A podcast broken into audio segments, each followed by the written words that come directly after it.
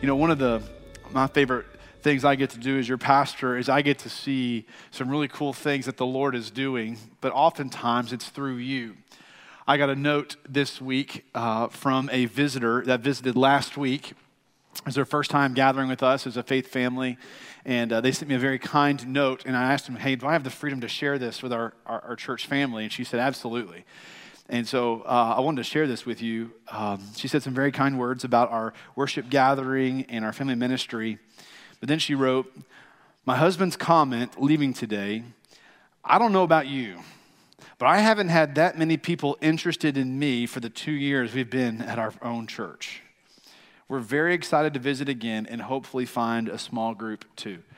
I get these, these comments frequently, and I just want to say thank you. Like, praise God. I'm so proud of you. When you are intentionally engaging visitors and guests and making them feel a part, saying, listen, anybody can get in on this Okay, being intentional. Hey, do you have a life group? Hey, come, come sit with us. Okay, come to lunch with us. Hey, let's go get coffee. Engaging and inviting people. This is what helps us to continue to become healthy as a faith family. So thank you for doing that. And let's continue to do that all the more because it's gospel hospitality. We're saying you're more important and than me. I want you to be a part of this. Get in on this. And it's just a beautiful act of grace. And so what I'd like to do is just take a moment and just to pray. And let's just posture our hearts low and prepare to hear a word from God's word. Father, I'm so grateful for your church and how beautiful she is. And Lord, I'm thankful that on that great day when Jesus, you will present your church to yourself without blemish or spot, she will be washed and clean. We, the bride of Christ, those who have been purchased by your blood, called by your name. I pray you would set us apart. Help us to continue to follow hard after you, Jesus. May the, the things of this world grow strangely dim in the light of your glory and grace. We pray now, Lord, as we open your word, that the gospel would be clear. We would have ears to hear, soft hearts, sharp minds, and eagerness to study the word. Lord, may we be like the Bereans who received the word with gladness. May we examine the word to see if these things are so. So we pray you would bless our time now in Jesus' name. Amen. We live in a society that says all religions are pretty much the same. The religious pluralistic culture in which we live claims that the various religions will all ultimately lead to the same God. Buddhism, Hinduism, Islam, Judaism, Christianity, all of these are different streams that will ultimately lead to the fine, final and same destination. Now, that sounds all well and good in the ears of the world, but Jesus has a better word. In John 14, 6, Jesus said, I am the way, the truth, and the life. No one comes to the Father but by me. You see, Jesus refuses to be put into a category in which he is one of many ways. He claims to be the way. He is the only way because he claims to be God himself.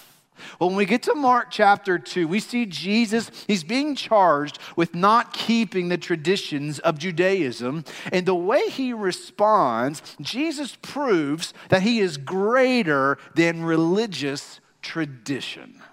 Let me show you. Grab your Bible and turn with me to Mark chapter 2. We're going through a sermon series as a faith family called On the Move, in which we are walking through the Gospel of Mark together. And if you've missed any of the messages so far, you can go back and listen to them on the website at gowestwood.org, or you can download them and listen to them for free on our Westwood app. So far in the Gospel of Mark, we've seen Jesus on the move. He has healed the sick, he is preaching sermons, he's driving out demons, he is calling disciples. His fame is spreading throughout the region of Galilee, and people are flocking from miles around to come and see him and to be healed by him and to see him perform these miracles. Well, as his fame is spreading, as his ministry is gaining momentum, religious leaders called Pharisees are getting more and more angry with Jesus. They're jealous of the crowds that he's gathering. They're jealous of their adoration of him. And they're angry because he continually speaks out against them. Starting in chapter 2, verse 1, all the way through chapter 3, verse 6, Jesus has five confrontations with the Pharisees. The first we saw in chapter 2, verse 7, where they questioned him Who can forgive sins but God alone? The second one's chapter 2, verse 16. They questioned his disciples. Why does he eat with tax collectors and sinners? Now we enter into the third controversy with the Pharisees in verse 18. So, Mark chapter 2, beginning with verse 18, scripture says this Now, John's disciples and the Pharisees were fasting. People came and asked him, Why did John's disciples and the Pharisees' disciples fast, but your disciples do not fast?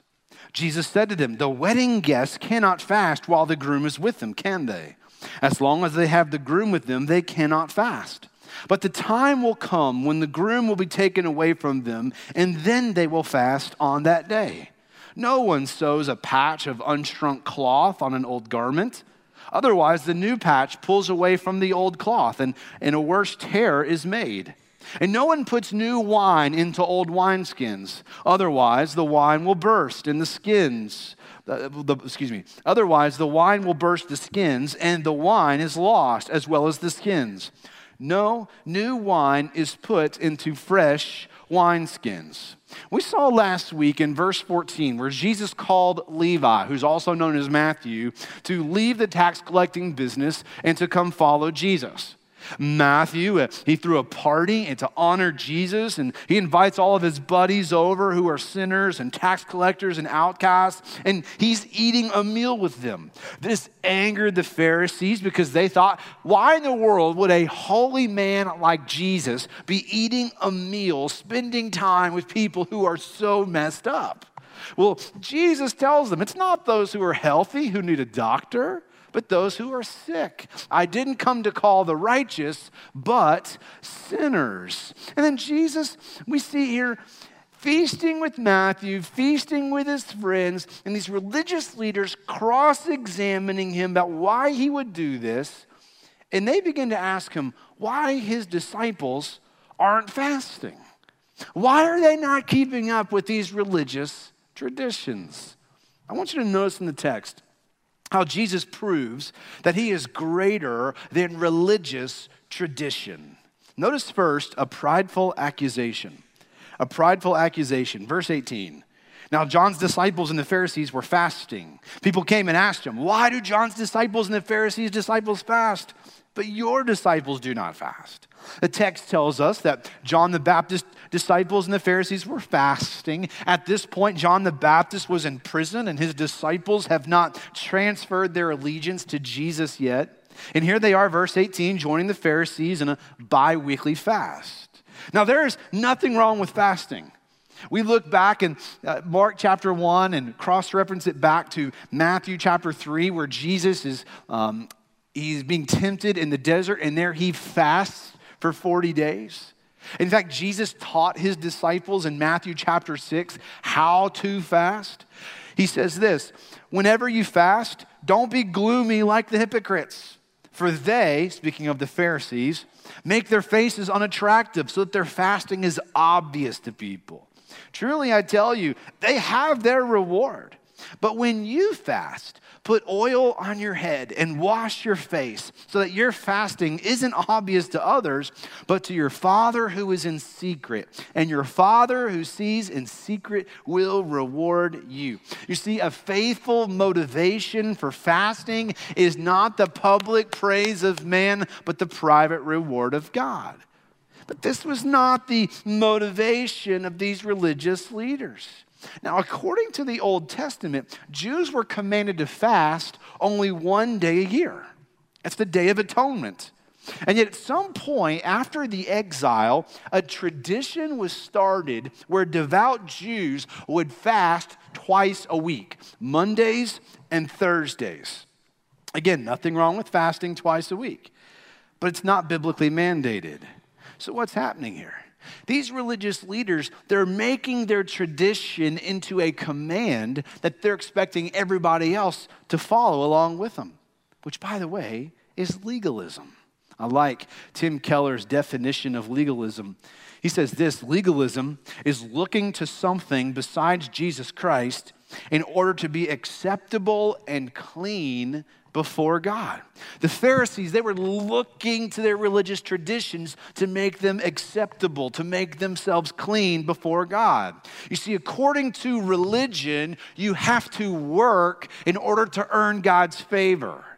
Okay, all the world religions say you have to do these things and you receive salvation. But Jesus says that's not it at all. You're not trusting in your good work. The gospel says you trust in the good and finished work of Jesus for you. We don't earn salvation, we rest in the salvation that Jesus earned for us. Your salvation is not about how hard you try, all the good that you do, all the religious traditions and things that you accomplish, those checks, uh, those boxes that you check of all the good things that you do. They don't save you. Jesus saves you. You're resting in His finished work. You're trusting in His work, not your own.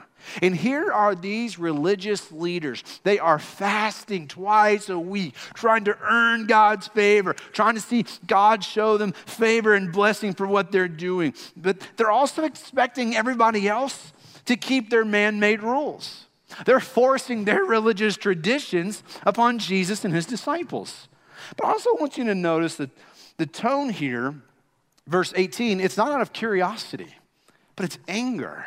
Verse 18, why did John's disciples and the Pharisees' disciples fast, but your disciples don't fast? The tone of this question is one in which they're not wanting new information, they're scolding Jesus for his poor leadership. The question was phrased as a rebuke. Parents, have your kids ever done something foolish? And, okay, well, let me finish the question first, okay? okay, you, they've done something foolish, and then you follow up with this question What were you thinking? When we ask that, we're not looking for new information, we're rebuking them for their stupidity. That's the tone of verse 18. They're rebuking Jesus. Why do your disciples not fast? Okay, there's this sense in which they're accusing Jesus of his poor leadership. They thought that rigorous fasting would earn God's favor. And so they created this superficial system apart from Scripture that they thought if they kept these rules, it would merit God's blessing. But hear me God is not interested in religious ritual divorced from a personal relationship with Him. God detests outward religion that is separated from inward worship. You see, when Israel, when they were going through the religious motions before the exile, they did not have a genuine love for God from their heart, and they did not live for the Lord. So the Lord says in Isaiah 1, verse 15, When you spread out your hands in prayer, I will refuse to look at you. Even if you offer countless prayers, I will not listen. You see, outward religious actions that are not tethered to a heart of worship and righteous living is unacceptable to God. God rejects self righteous religiosity that comes from a heart of pride. And that's what the Pharisees are doing in verse 18. So Jesus responds with number two a nuptial explanation a nuptial explanation. Verse 19. Jesus said to them, The wedding guests cannot fast while the groom is with them, can they? As long as they have the groom with them, they cannot fast. So Jesus responds to their prideful accusation with a parable about a wedding. So he's stating the obvious here. Fasting is for times of sorrow, times of grief, times of reflection, times of repentance, but not a wedding. A wedding is a joyful event. The wedding guests have come to celebrate. Well, these Pharisees, verse 18, they're accusing Jesus of neglecting the rules and rituals. So Jesus hits the ball right back into their court, even harder, and says, You guys are the ones who are missing the point. They had failed to realize that Jesus Christ, the Son of God, the promised Messiah of the Old Testament, was in their presence. Yahweh had finally come to be with his bride. Their Savior, the Messiah, had arrived, and it was time to celebrate. The fullness of time had come. Jesus was here. The Messiah has arrived. Let's celebrate. And so Jesus is using wedding imagery to point these religious leaders to himself, who is the groom who has come for his bride. And so now that Jesus has come, the sadness of tradition was giving way to the gladness of Jesus. Have you ever heard of getting in wedding shape? Oftentimes, as a wedding approaches, people will exercise, they'll count their calories, or even fast so that physically they can fit into a dress or into a tuxedo physically going out of the way to make sure that you're, in good shape physically. So you'll kind of sometimes starve yourself so that you can look really good on that day. But when that day comes, it ain't time to fast. It's like all bets are off. I'm making up for all the calories I gave up. I'm doubling up on them now.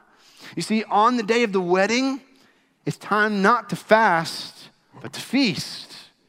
And when the groom is there, Jesus says, it's time to celebrate. It's time to party. The groom is here. The one that Israel has been looking for has arrived. And so he pushes back and says that his disciples don't need to fast because the groom is with his people. But, verse 20, the time will come when the groom will be taken away from them, and then they will fast on that day.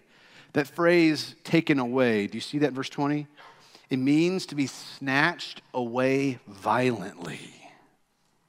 Jesus is referencing a time when he, the groom, will violently be taken away from his disciples. What's he referencing?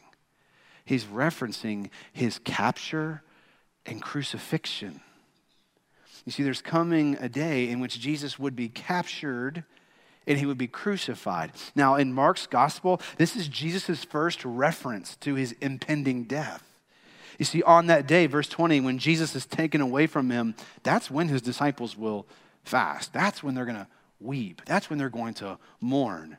In fact, the night of his capture, he says in John chapter 16, verse 20, he says, Truly I tell you, you will weep and mourn, but the world will rejoice. You will become sorrowful, but your sorrow will turn to joy. When a woman is in labor, she has pain because her time has come.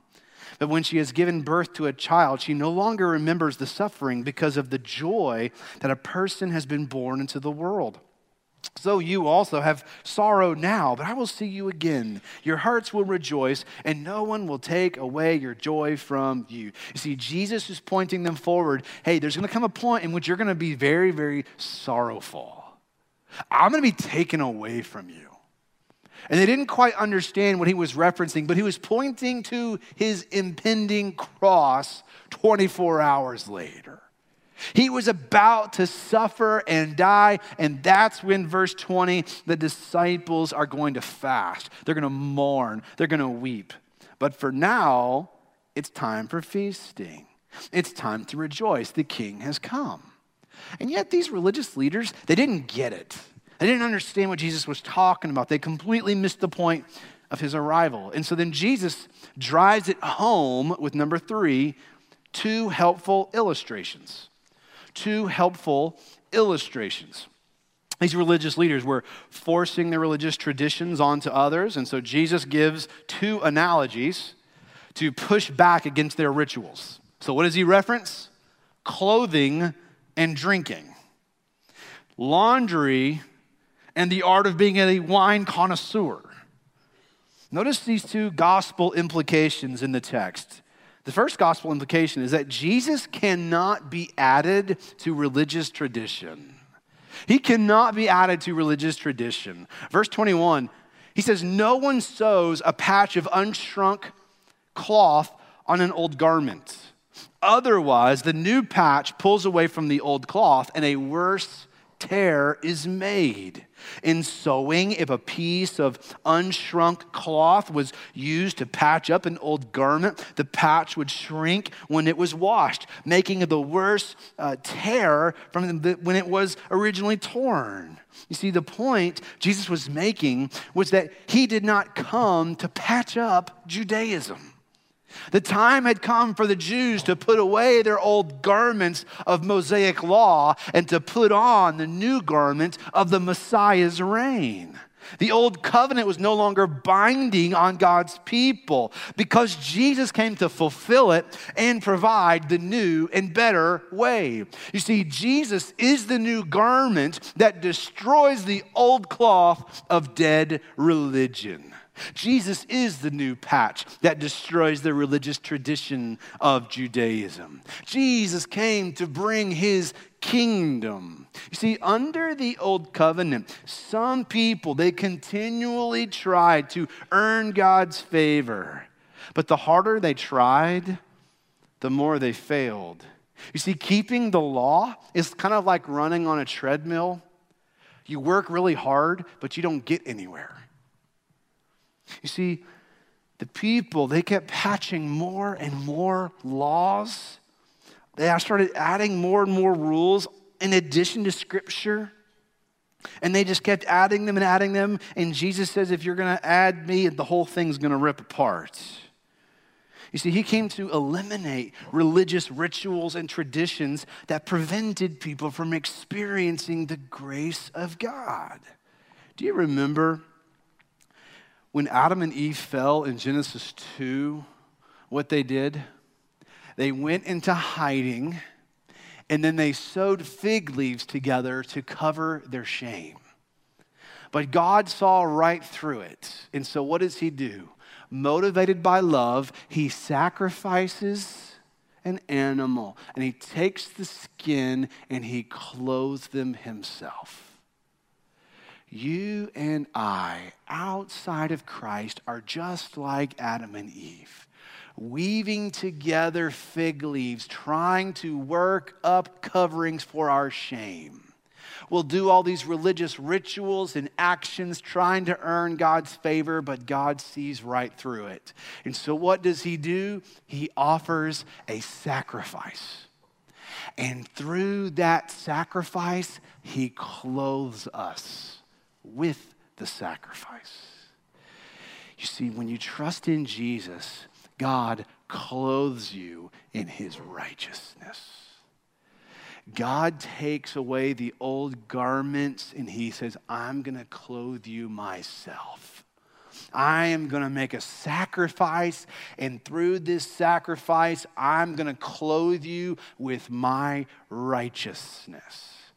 What Jesus is doing here is saying, if you try to patch me on to an old garment, the whole thing's going to fall apart because you cannot add me to have a religious system that works. Jesus is greater than religious traditions. He's not interested in trying to maintain these old religious rules and rituals. No, he came to clothe people in his righteousness. You see, God sent his son not to improve your behavior, but to transform your heart. He came to make you a new creation. We just sang this. 2 Corinthians 5:17 that if anyone is in Christ, he's a new creation. Old things have passed away. Behold, all things have become brand new. Jesus did not come to patch up your old life, but to give you a whole new life. And it's hidden in him. So Jesus cannot be added to religious tradition. But secondly, I want you to see Jesus cannot be contained in religious tradition. Verse 22 And no one puts new wine into old wineskins. Otherwise, the wine will burst the skins, and the wine is lost as well as the skins. No new wine is put into fresh wineskins. You see, new wineskins, they provided strength and elasticity to hold the wine as it would go through the fermentation process.